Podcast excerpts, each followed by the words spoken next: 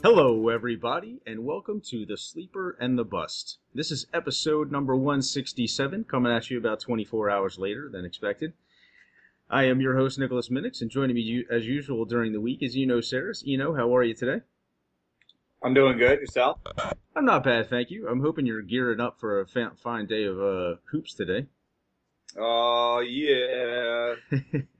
Yeah, and if you're gearing up for some hoops, that means you're definitely geared up to talk about Derek Holland, who has been ridiculously good since he's come off the disabled list. Something I think we certainly didn't anticipate because, kind of consider him a little bit of I don't want to say an underachiever, but he has a home run problem.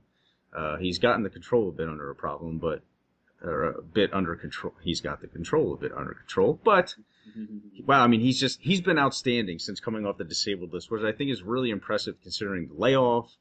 I could go on. It seems like there are a lot of obvious things as to why it's incredible, but and you also you had a piece go up on him today. So tell me what fantastic things you observed about Derek Holland. Well, actually, it's kind of interesting. If you look at his sort of per pitch rates for this year, everything looks amazing. I mean, he's getting the best whiff rates on his changeup and his knuckle curve that he's ever gotten, and it suddenly looks like he does have a four-pitch mix. In that, or at least a four pitch, where he had fastball, slider, curve, and change. Unfortunately, if you zoom out on his career, the only pitch that's plus, and I mean the only pitch that's plus is his changeup. His slider. He's got the one of like a sort of a top three slider in the game over his career.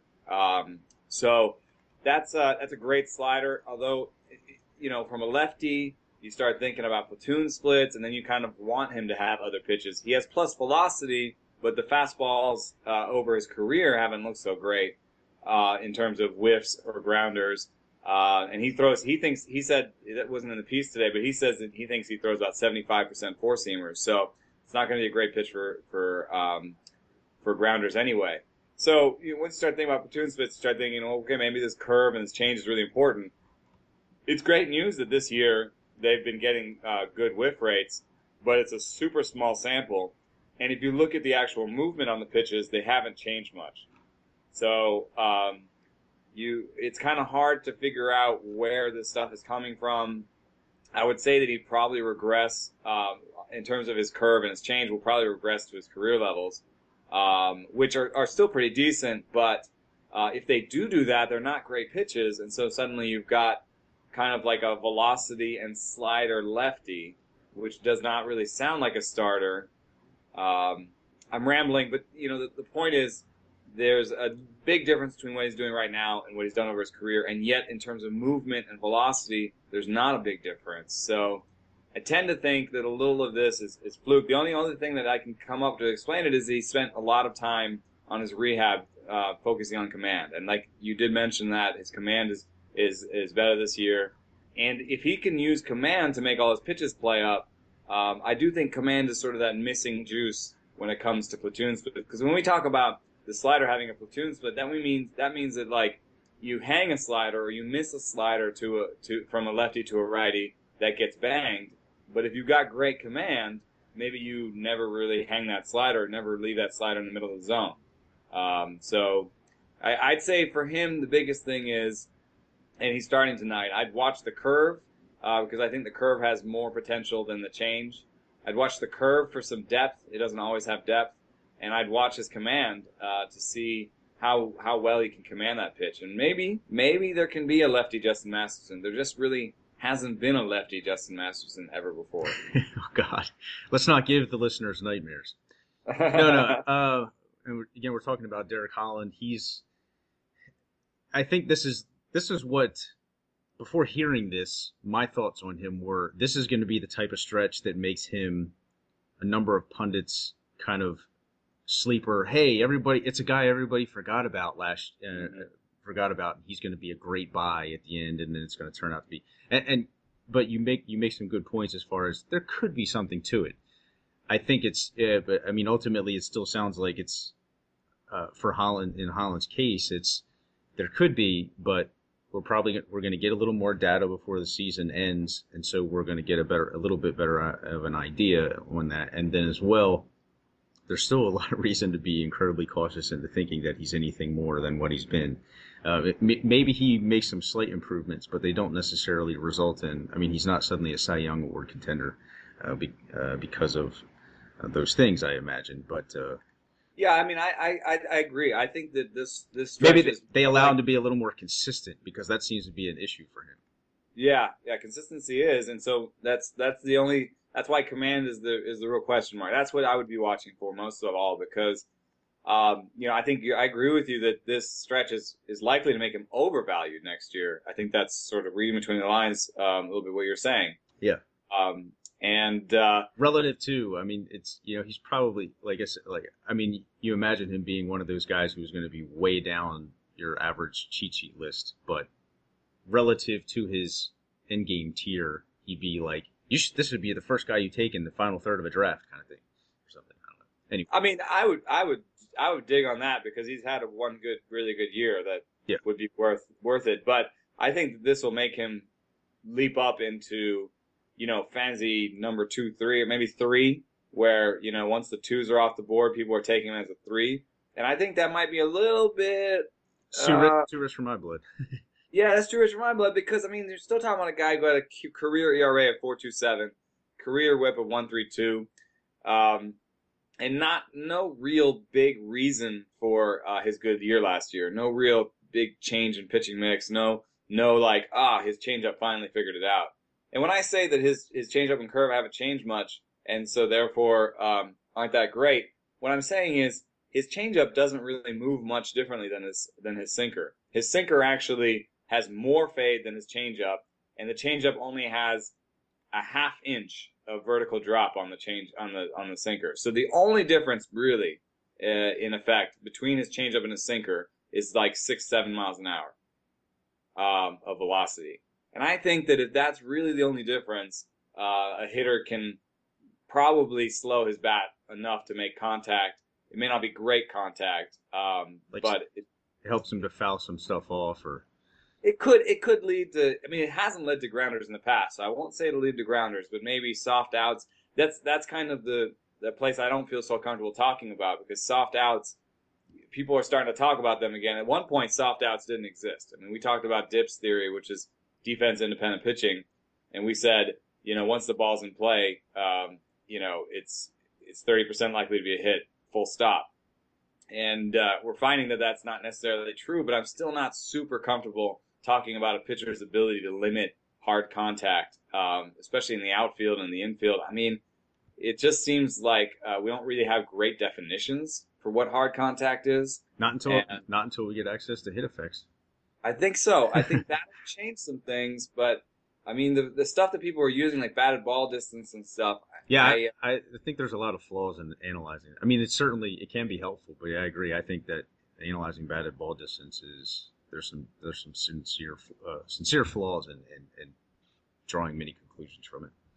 Yeah, and it's just hard to say. Same thing, like sometimes you'll say, oh, his flies went, didn't go as far in his good year. Well, then they went further in his bad year. It's like kind of like what you really have control over. It's kind of like you've talked about before, like ISO against and other types of splits. Like there. I mean, I think there's some value in it, but it only says, like, basically in the end, it mostly just tells us what happened. He got hammered. And it's like, no kidding. Like, there could be a number of other things that go into somebody who gets those types of results, such as sequence or command, or that something that. Where it's like the command of one pitch might help him, might totally change an opponent's way that they approach the pitcher and respect other pitches and things like that. I mean, it's really pitching is a complex thing. I'm glad I don't do it. Yeah, for ISO year-to-year correlation for hitters is really bad. Or not really bad year-to-year, but within the year, it's very hard to use it predictably. So I think about it like this. Tom Glavine. Yes, he managed to suppress homers. did we, you know, do we call every guy who has a Tom Glavine-esque season immediately Tom Glavine, or do we wait 3-4 years before we say, okay, he's Tom Glavine? You know what I mean? Like, I think Tom Glavine would have an issue with that if you started to. Right, exactly. Tom Glavine would be like, there's only one Tom Glavine. So you know, it's... but it might be worth it to hear him speak in third person. There's the thing that I hate most of all is the Greg Maddux comparisons. Oh, my God. Anytime somebody has a sinker and any margin of control over the sinker, they're friggin' Greg Maddux. Michael Pineda, they said he was Greg Maddux on the Yankees cast. I'm sorry. Michael Pineda is not Greg Maddux. And first of all, Greg Maddux never threw as hard as Michael Pineda. So, you know, I'm not going to call Michael Pineda Greg Maddux until he does it for 3, 4, 5 years. So I'm not going to say that every guy who limits hard contact has that ability. Based, I mean, just as you said about the fact that he never threw that hard. Like, I'm never calling Michael Pineda Greg Maddux. Yeah, right. Unless he starts throwing left-handed and it's he can get it over the plate consistently, but it's only like 90 or something like that, then he's never. Well, he's lost a little bit down. Maybe that's what they were talking about. But I don't, you know, I've watched his starts. He has some decent command, but and it's a bendy pitch. But I don't think that I wouldn't call him Greg Maddux. Sigh. Well, I guess. As we, I mean, there's a little bit of reason to have some hope for Derek Holland, as you said, but let's not overvalue his undervaluedness next season until we know some more. And there are probably better places to look for pitchers, or they're just as good a places to look for pitchers. I sometimes think of them as better places when you talk about the National League, and not always before about the Mets, but the Mets rotation next year. Obviously, we've talked a little bit about it before, but. The Mets rotation for 2015 and beyond is shaping up as a diabolical home of awesome pitching commodities. Of course, the latest Jacob DeGrom with the 8 straight strikeouts to start his game on Monday night, 13 overall Ks then. Obviously, he's pretty good. And Matt Harvey coming back. Zach Wheeler seeming to kind of make some gains in command this year. That's definitely important. Noah Syndergaard is just around the corner. Of course, we have Rafael Montero who made his debut, and he's kind of the back-end guy, but that's not a bad... If he seems to harness... I think he's got a big problem with control, not so much. Maybe it is command issue too, but he seems to be just overly wild to me. But if he can harness some of that... We've spoken so glowingly of DeGrom on this cast... You know, we don't need to do it anymore. The one thing that I would say is that it's nice to see the separation, the fact that his slider is firmed up and is faster. That's really worked for him. I think that's actually one of the things that's sort of underreported about his breakout is that the curve has been, you know, really important, but having the slider differentiate itself from the curve and be harder really gives him a legit 4-pitch mix. And the only time that DeGrom struggles is when his changeup is inconsistent, which it can be from time to time, and he admitted. But, you know, in general, DeGrom just seems like a perfectly put-together guy right now. It's just, you know, just enough of everything to make everything really awesome. And it's kind of what Harvey was doing when he was healthy. So there's really – I have nothing bad to say about either of those guys. You know, maybe – DeGrom's minor league stats will actually project him to lower strikeout rates than he should, because those are still going to be reflected in his projections next year. They're still going to reach back to his minor league stats. So if people are using projections to create their value sheets, they may undervalue DeGrom a little bit next year. That's why I always like to do in my projections. I make subjective tweaks. Yeah, right. No, me too. I think that's. I think that's you know, I'm a little bit more on the Chris Liss side of things. You know, Chris Liss talks about, you know, we all know all the numbers, and then the thing that separates us at draft day is our subjective decisions. Yeah. And I think that's true. I mean, that's one thing that I said when I went to labor for the first time. I was like, you know, holy heck, everybody's values are super close. You know, the only thing that I never figured out, and I still haven't figured out at labor, is closers. My values for closers are always well below everybody else's, and the only thing that I figured out to do is just try to get one of the cheaper ones. Perhaps so, I will teach you that sometime, because I'll probably never be back in labor. Oh, that's right. Well, maybe you'll take my slot someday. But yeah, that was weird. Yeah, we'll have to talk about closers, because you bought some closers successfully at decent prices, and I remember I've gotten a couple by accident. So just because of my values were way different, like way under what I guess other people's were, or people just got cold feet. Casey Jansen 2 years ago in particular always stands out to me because everyone I think Sergio Santos went for a good bit more. Yeah. But anyway. My point is, I'm willing to make subjective tweaks, and one of those will be probably to bump DeGrom's K9 in the projections, at least past 8/9, because I think his projections will probably have him under 8/9. So in any case, we love those guys. Wheeler is the question mark, and I just wanted to point out that, Dan Schwartz, new to Rotographs, has written a couple good pieces that, talk about Wheeler. One thing that Wheeler does really well is suppress zone contact, which to me seems like a stuff metric. I mean, that's a pitch that's in zone. The hitter deems it hittable, and then the hitter can't hit it. I mean, that's here it is, hit it. And I agree with you. Command is a really big question mark. Also, his changeup is just not there with the rest of his pitches.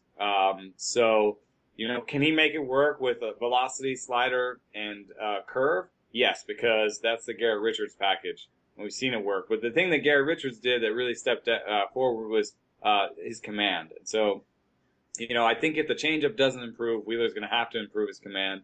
He's done so marginally in the first couple tries at the big league. So, he could really take a leap forward next year. I'm not going to spend a ton of money on him because he hasn't really shown like a full season of great command that I'm kind of looking for. But there was definitely a marginal improvement this year, and if he couldn't make another marginal improvement next year, the stuff is there to have a strikeout per inning and really have a great year. So people will get mad about the friggin' about the Mets and how they're run, and I hate the owners too, but. Harvey Wheeler niece Harvey DeGrom. That's how I put it. Harvey DeGrom Wheeler niece is a great front four. And then you start talking about Syndergaard and Colomé, and you've actually got 6, 7, and Montero.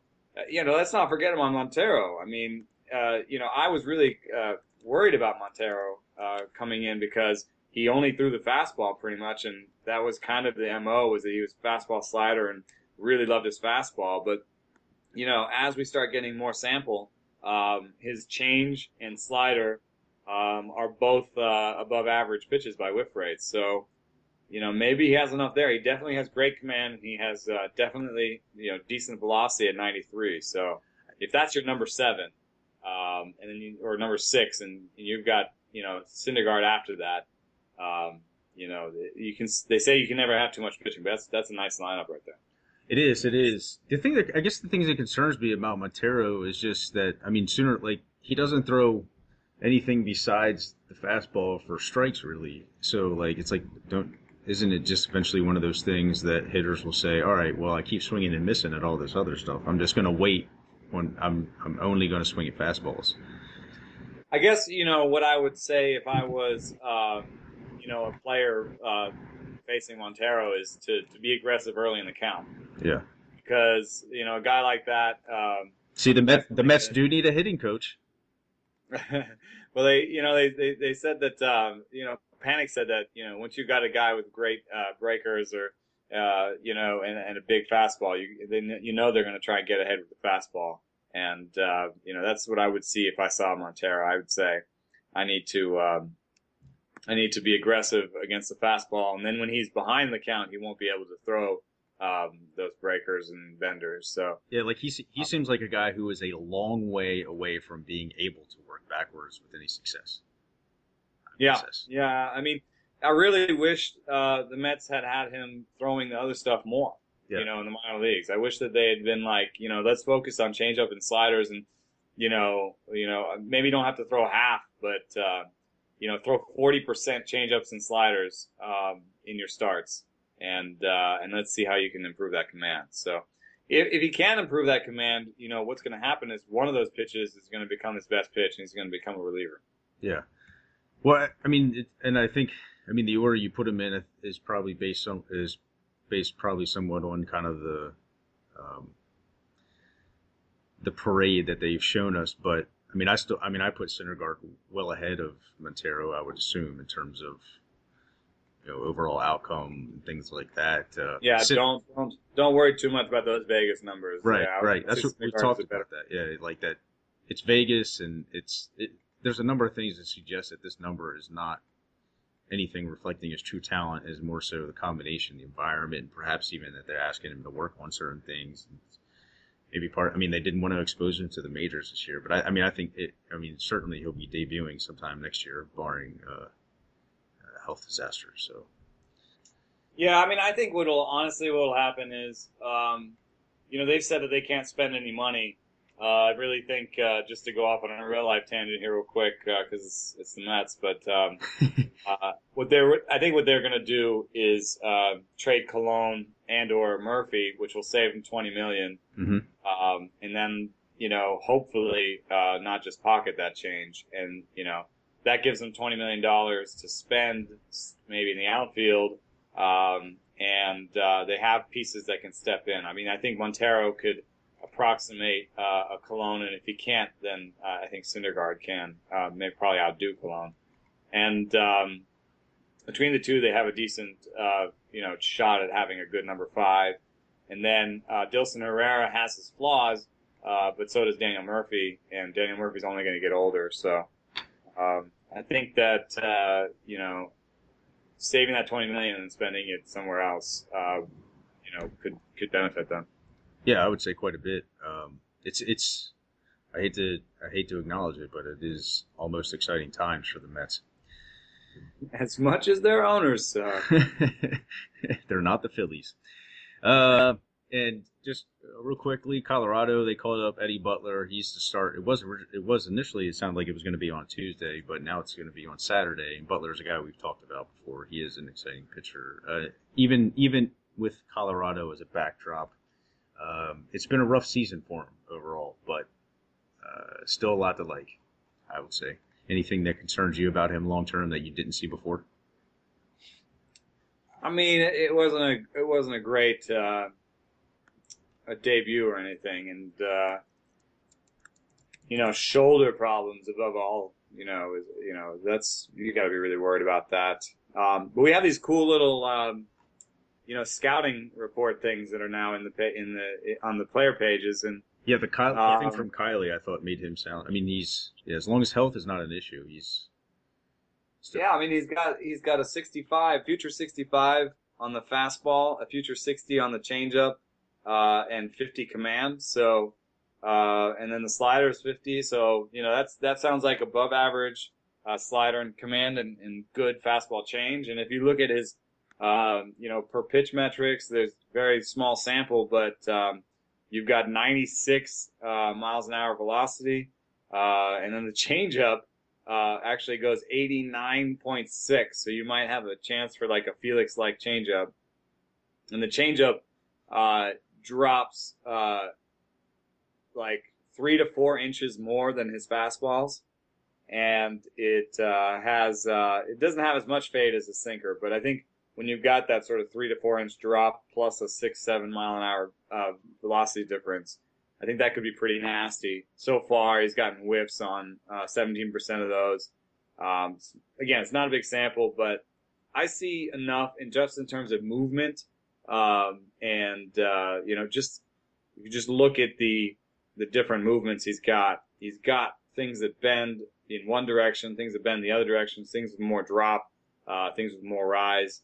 And he's got great velocity and a history of good command in the minors. So I think I'm still happy. I'm still excited about him. I'm really wondering. He's going to be right on the cusp for me in this 18-team keeper where we keep like 25. I think that's sort of where I'm finding it in terms of keeper value. But you know, if he has a couple good more starts, I think that might change my opinion on it. Yeah, I was gonna I would assume you could go into next season and I would assume you could view a pitcher like Butler as he's a pitcher, he's also a Coors Field pitcher in a keeper league, and he didn't have a great year. He came off the elbow or the shoulder injury. He can't. You could get away with not keeping him and still get him back next year.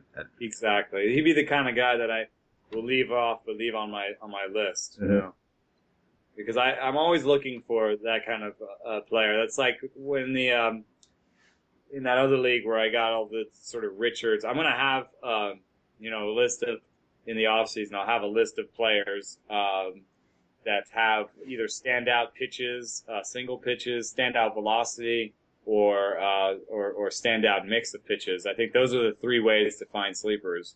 And if you look at, how that worked in the past, it's sort of the Kluber plan is the one with multiple pitches. The Richards plan is velocity. I don't know who we can name the standout pitch plan after, but if Derek Holland works out, we can do the standout pitch plan is the Derek Holland plan. Very nice, very nice. Well, speaking of standout pitches, do you think Alex Colomé has any? He had a really nice start on Monday. On Monday. And 6 2/3 shutout innings. Gave up only one walk with 4 strikeouts. Command and/or control has really been an issue for him. I've never been quite sure which it is for him. Jason probably can speak to that a lot better than I can, but. Well, I think that maybe the difference between command and control is... I know the difference, but I'm not sure which of them it is for him. I've actually never seen his start. I asked him about what he thought of him. Is that he's in case we disagree, the way I see it is that control is the ability to get it in the strike zone. Command is the ability to put it exactly where you want. And I would say command is. I think command is like the pitch, the pitch doing what you want it to, that's what you're expecting. Ah, okay. Commanding the fast, or commanding your breaking ball means that it's breaking the way you expect. You don't hang many. Right. It's not.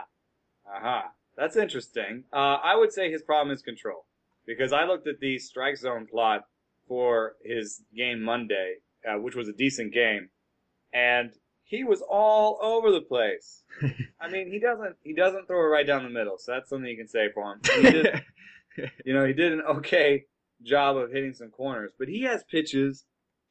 He has pitches that were 6 inches above the strike zone, and I'm not talking about one or two. He had 3 pitches that were 5 inches or more above the strike zone. You're talking about a future closer, it sounds like. Yeah. If you're talking about I'm not even talking about feet. These are in feet. This is in feet. So he had pitches. Okay, he had 1, 2, 3, 4, 5, 6 pitches that were more than 1.5 feet above the strike zone. Alex Colomé. 6 times he missed by more than 18 inches, even if he was aiming high. Imagine if he was aiming low on those pitches. Then we're talking about he missed by 3 or 4 or 5 feet. So I think that actually, you look at his minor league stats and you see it. Walk rate's near 5. Mm-hmm. First time he came up, couldn't hit the broadside of the barn. I just think it's going to hurt him. I can't see it really working out unless he just starts throwing it down the middle, and I'm not sure. He does have, good velocity at 94, 95, good slider, and he has some things going for him. He threw, what did he throw? He threw 6 changeups and got 1 whiff. So he does throw the changeup some, but it's one of those, it has decent movement. It has decent movement. It goes further. It has 3 inches more fade than his fastball and 4 inches more drop. So it's good movement, but it's a 90. His fastball is at 95. It's a good mix. It's just he has no idea where it's going. I don't know if that does that deserve a fourth a fourth plan. The fourth plan is like the guy who just like recovers his finds some command and is good for a while. You know, the more I think about it too, the fact that the Rays traded for a major league ready pitcher in Drew Smyly, in the David Price deal, when they didn't, when that's like not always their MO. When they trade a big piece like that, it's usually like to stockpile behind the guys that they're just now bringing up. But they brought in someone who's ready to kind of take over that exact same position in the rotation. Kind of says to me that there's a combination of things, and then Nate Karns comes up first. I mean, this could be just simply a day of a schedule issue, but right. Karns is the more intriguing pitcher to me. I think as a starting pitcher, I think that's probably a pretty easy thing to say. He's got some really nice minor league strikeout rates, and. I think he has the stuff to back it up in 94.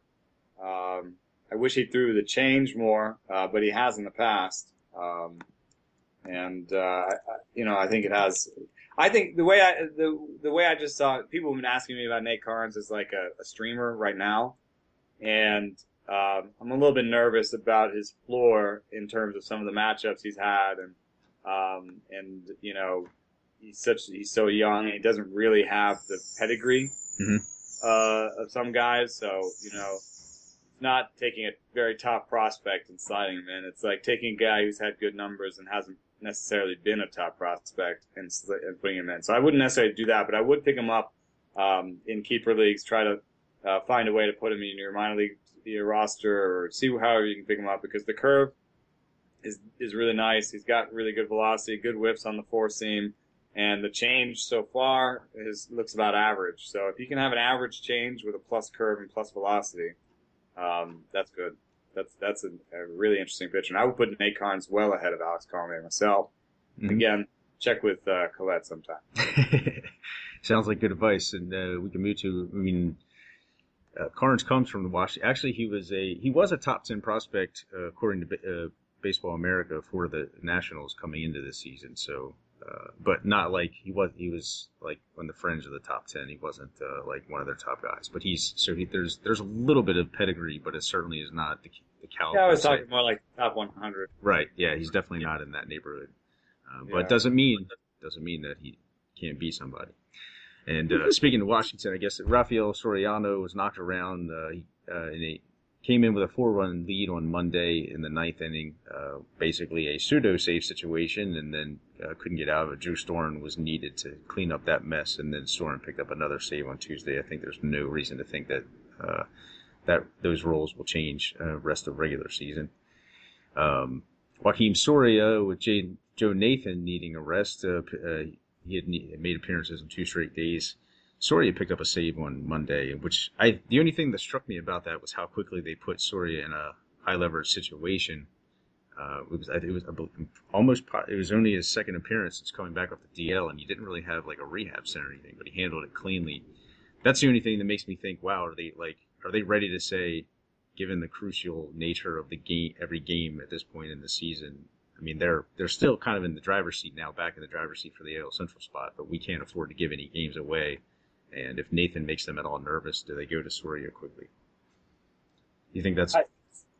I think that it works, cuts both ways. Yeah, I mean, it's like every game is super important. We can't let Nathan blow another one. Right. Soria's hasn't been around long enough to make this a louder conversation, but I don't think Nathan's looked good even in saves he's closed out recently. It definitely looks like there's an element of crossing the fingers there on his part. Yeah. I think Soria will get a save chance. Yeah, I think so too. I think so by the end of season. I'm glad I've still kept him in reserve in my 2 leagues. White Sox, they continue to be a little unclear as far as how the saves are going to shake down. Jake Patrichka was warming up while Zach Putnam locked down a save for the White Sox last night, so that's kind of a not real clear how they're going to handle it, but then again, it's the White Sox, and there's going to be only 1 or 2 save opportunities for the rest of the season for that team anyway. So, yeah, I chose Aaron Sanchez in labor over Putnam just because Sanchez had the velocity I was looking for, and in Putnam and Patricia, it just seemed like they wouldn't get a lot of opportunities, But, you know, I'll pick up Soria first. Mm-hmm. I'll pick up Putnam second. I'll pick up Mujica third, I guess. Oh, gosh, Mujica. Or, no, I'll pick up Giles third and then Mujica fourth, I guess. Yeah, I would be. Yeah. Giles, he's been phenomenal since his call-up. And with Jonathan Papelbon suspended for 7 games, that makes. I mean, I haven't seen any news, significant news on this since, but it'd be, you know, big two questions for me. I mean, is there even a point to? I guess bring him back and he pitches for the final week of the season. But probably more importantly is, I mean, he's at times kind of. I mean, it's far too long to say he's worn out. He's been there far too long to say he's worn out his welcome in Philadelphia, but it just seems like these are two parties that simply don't seem to mesh very well. He's been on. I read recently that they paid $335,000 per save. Yeah, but well, that's an old. That's a whole. Yeah, that's a whole other issue of stupidity that has nothing. I'll forever be complaining about that until I die. That they paid him so much money to come there, but. I mean, given that he's been, you know, a sale candidate for the past year and a half almost for them, I mean, he seems like the type of player that might be easier to move in the offseason, especially when there's only 1 year left on the deal. Does that seem like a realist possibility based on this development with the crotch grabbing and all that other stuff? And Ken Giles, it does seem to be the heir apparent. Yeah, The thing is, though, that Lumen Amaro Jr. seems to have a hard time biting the bullet and taking what's offered to him. This is true because he finds those offers insulting, which I think he should realize just means that he's not very smart. I mean, how much are people supposed to step up for Cliff Lee?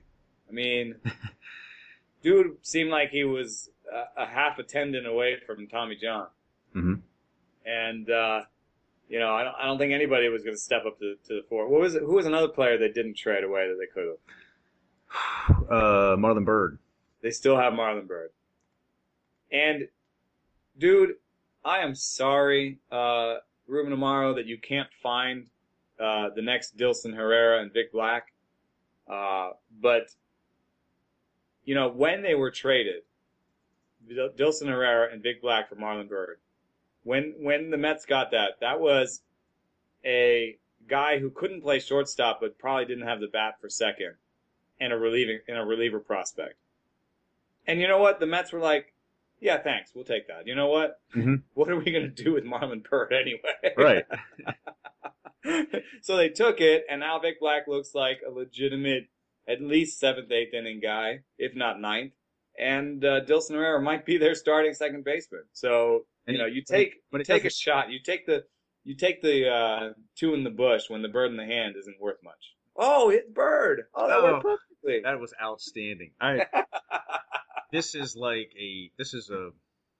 can't think of the word, but this is a moment.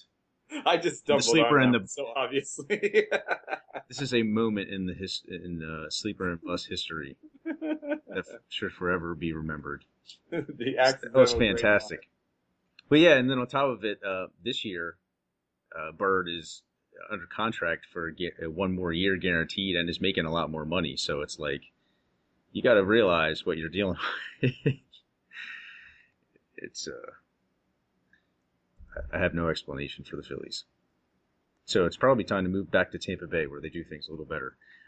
Nick Franklin is up, and he'll be playing a little bit for the Rays the rest of the season. Obviously, it's only a week and a half left. He was in my little bitty waiver wire today. I mean, 2 for 4 in his first game back with a double RBI run scored. So, I mean, this is still a talented player. We talked about this before, and can't help but think that part of the reason that he hasn't entirely gotten it going in the majors is because, I mean, he has 450 plus plate appearances in the majors, and they're broken up into a good 4 to 5 separate stints in the majors at least. Well, about 4 to 5 over the course of 3 years. So he hasn't really gotten a long legitimate shot, I think, And we know that there's a little power, a little stolen base speed. And part of the reason the stolen bases haven't really come is because he hasn't gotten on base a whole lot. So, I mean, this is, I think certainly, but this is a player we're going to be interested in for next season. He's going to be a sleeper for like 2 or 3 years in a row now for somebody. But he's only 23. It's not like he's worn out his prospect status entirely. That's a good point. I mean, he's not super old. He's not, 27, 28.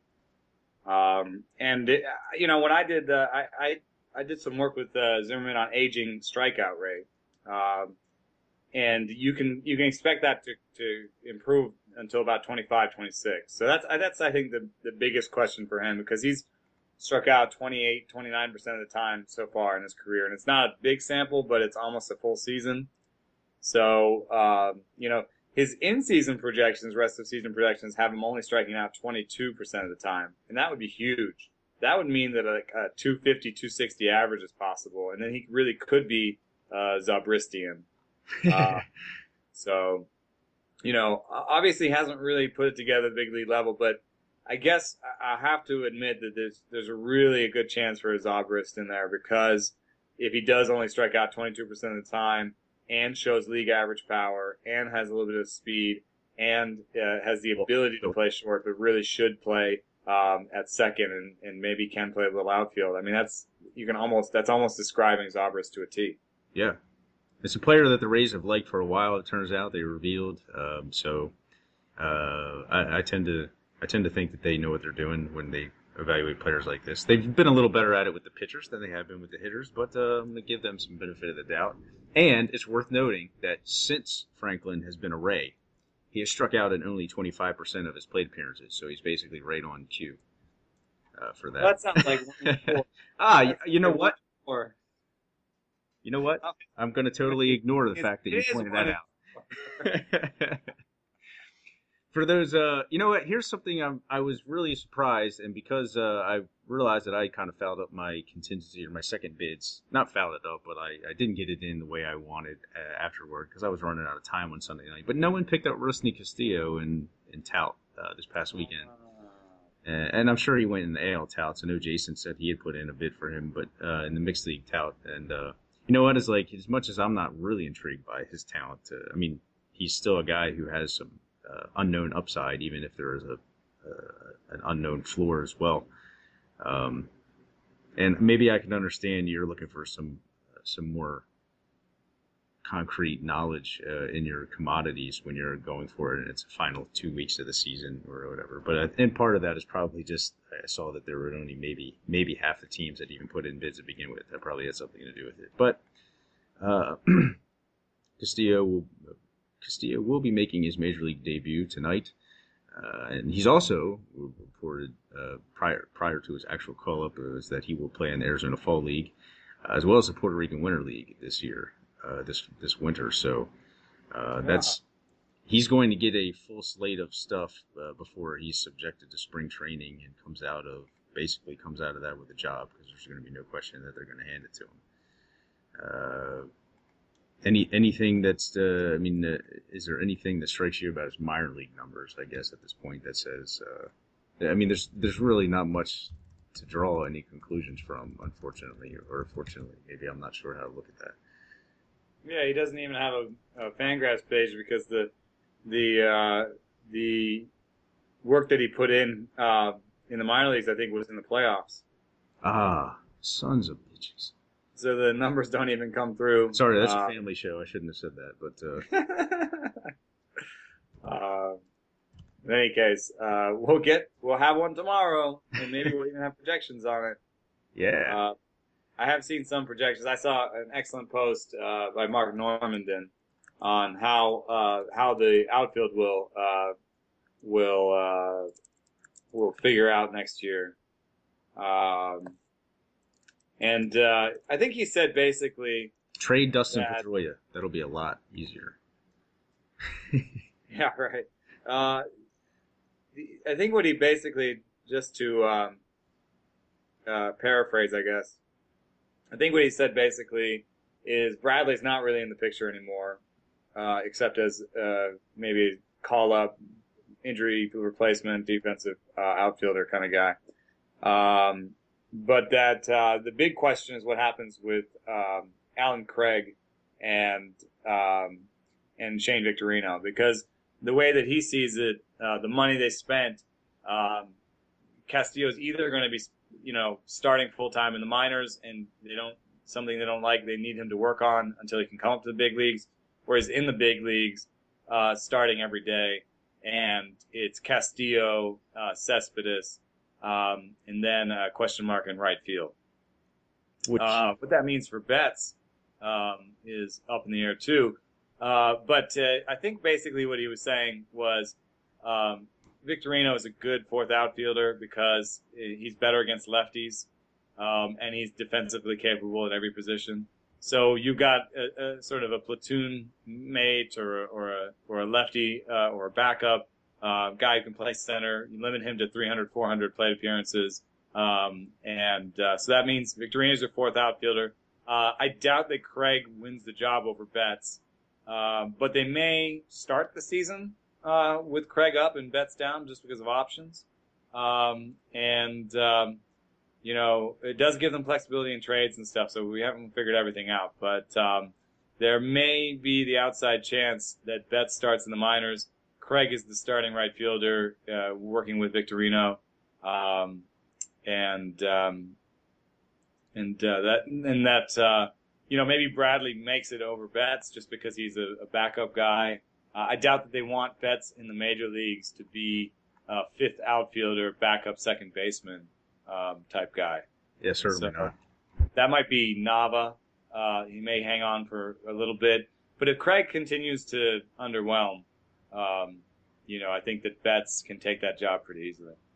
Yeah, certainly, I would think that would be the case. I would like to see them clear this up with a trade in this winter, just to kind of put things a little more easily in perspective. Of course, then they might end up getting back some outfielder that makes it even more complicated. So, well, I mean, just the way they're set up, it seems like they have really good depth everywhere. Nothing overwhelming. So if a star became available, I think that would be. They might get involved, especially I think it's like an ace pitcher, like a young ace that's getting too expensive for some team.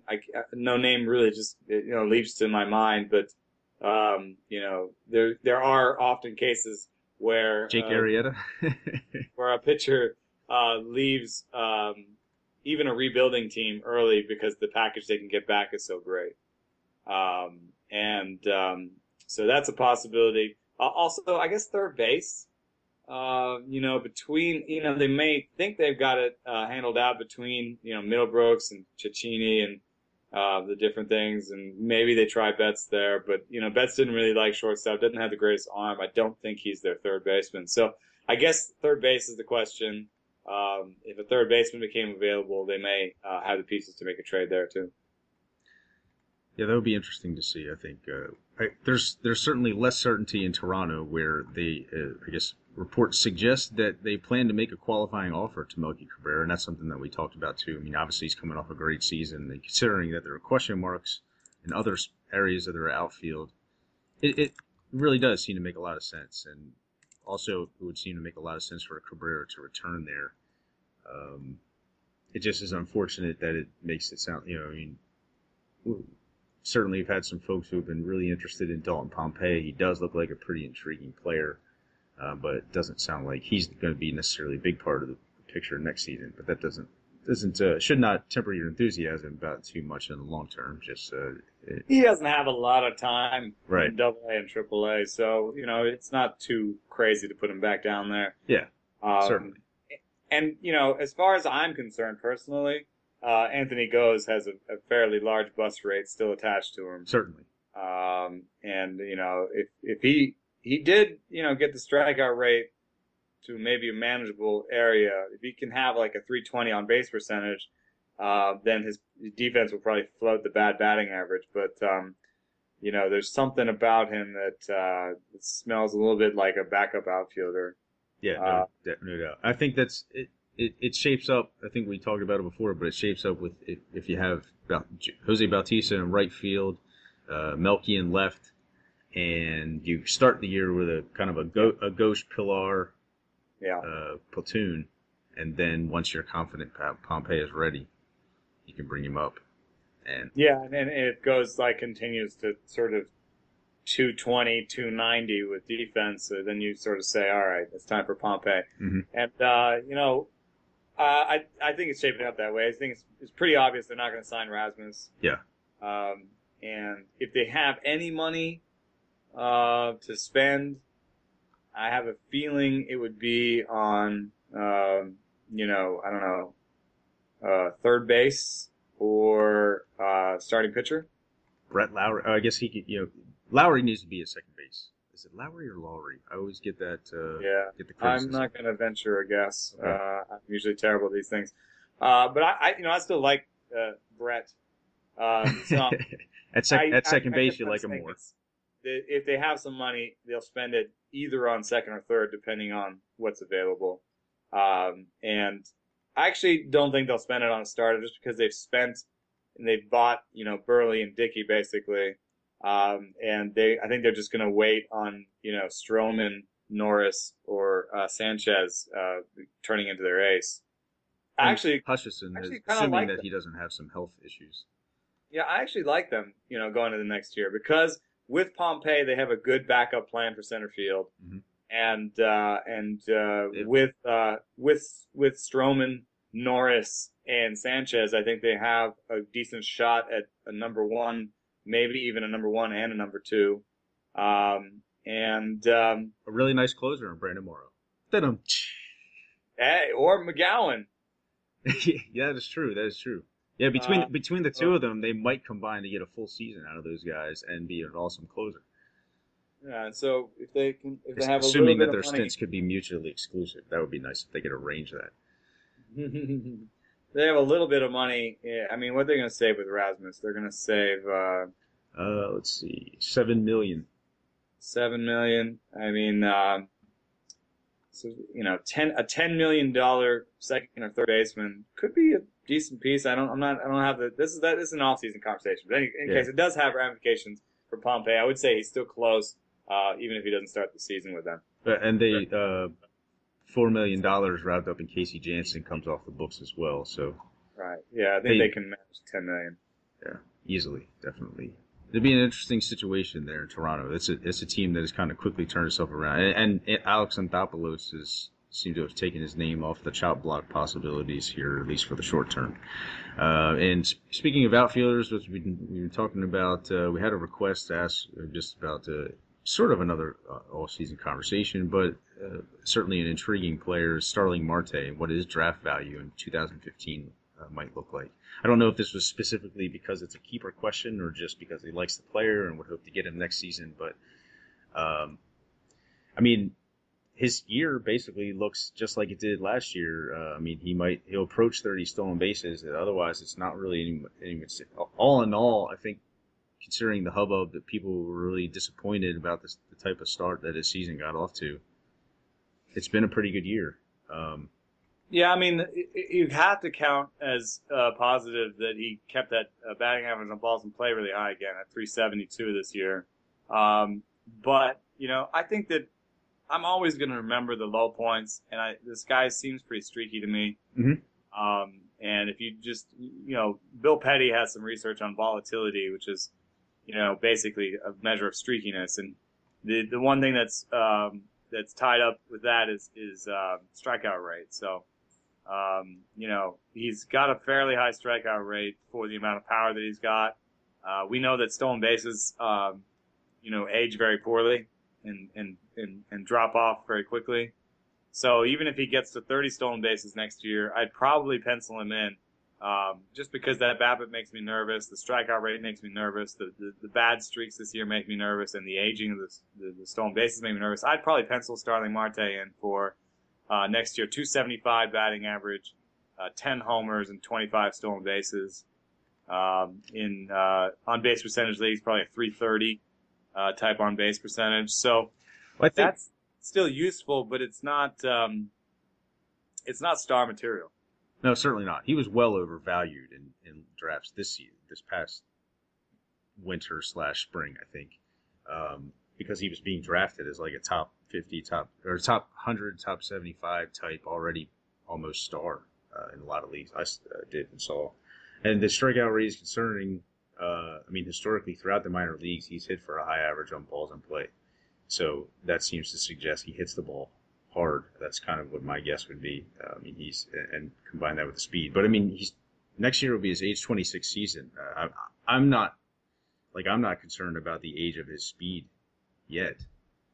I don't know if you would be, but I wait till around 30, and maybe I'm off on the aging curves on speed quite a bit. Well, but we just did an aging curve on stolen bases, which is a little bit separate from speed, and they just tanked really quickly. So maybe he can do 30 again, a year or two more. But before 30, I would say that he's going to be down in the 20, 25 range. Okay, but there's also, I mean, there's still some potential projected power growth, I would imagine. I don't know. I kind of thought he was viewed as that type that not quite in the same boat as Andrew McCutchen, but McCutchen, when he came up, was not necessarily considered a power hitter. But I watched him. Depends on the aging curve you look at. We did, Zimmerman and I did an ISO aging curve, and it peaked at 26. So that would be next year for him. So maybe you can bump him up to 15 homers, but 20 seems like a stretch.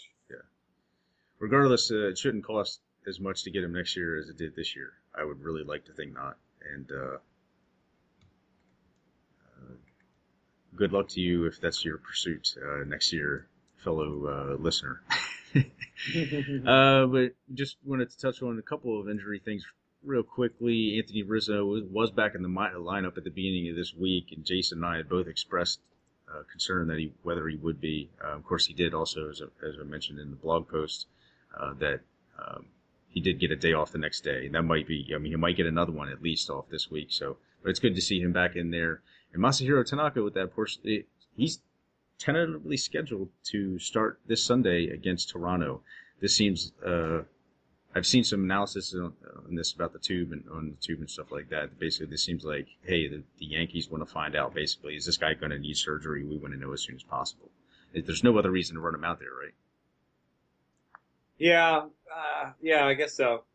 I mean, they also, I think there is a benefit to keeping up normal schedules, and, you know, he's not like a young prospect where you have to build up innings, but I do think that if they want him to throw 200 next year, then they want him to throw as close to 200 as possible this year. So I think there is some benefit to getting out there. And yeah, I guess you know, if he goes out there, pitches at max effort in game, that's different than simulated games. So they'll go out there, and if he grabs his elbow again, then they know, okay, now it's time for surgery. This is a good point. There are a number of little other minor injury things going on, nothing too significant, players that you're not expecting to make any significant contributions, although Joaquín Benoit, with the shoulder soreness, he could rejoin the Padres bullpen as soon as Friday, so interesting to see what the Padres do between him and Kevin Quackenbush for the final week and a half of the season when he's back in there. I would imagine they just put Benoit right back in the role as soon as he shows that he's ready, and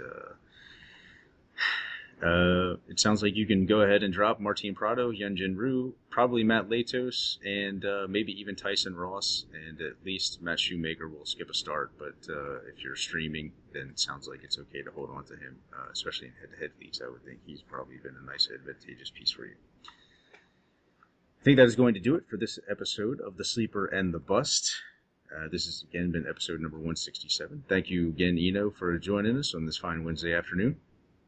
Sorry for being a day late. You can blame Skype for that one. That somehow Skype was updating on Minix and didn't want to tell him.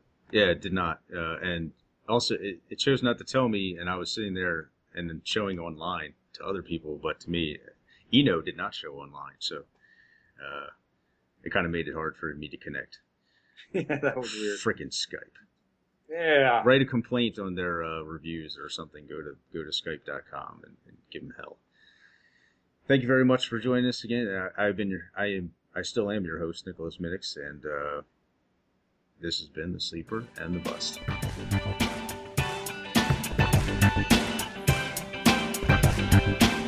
Boom.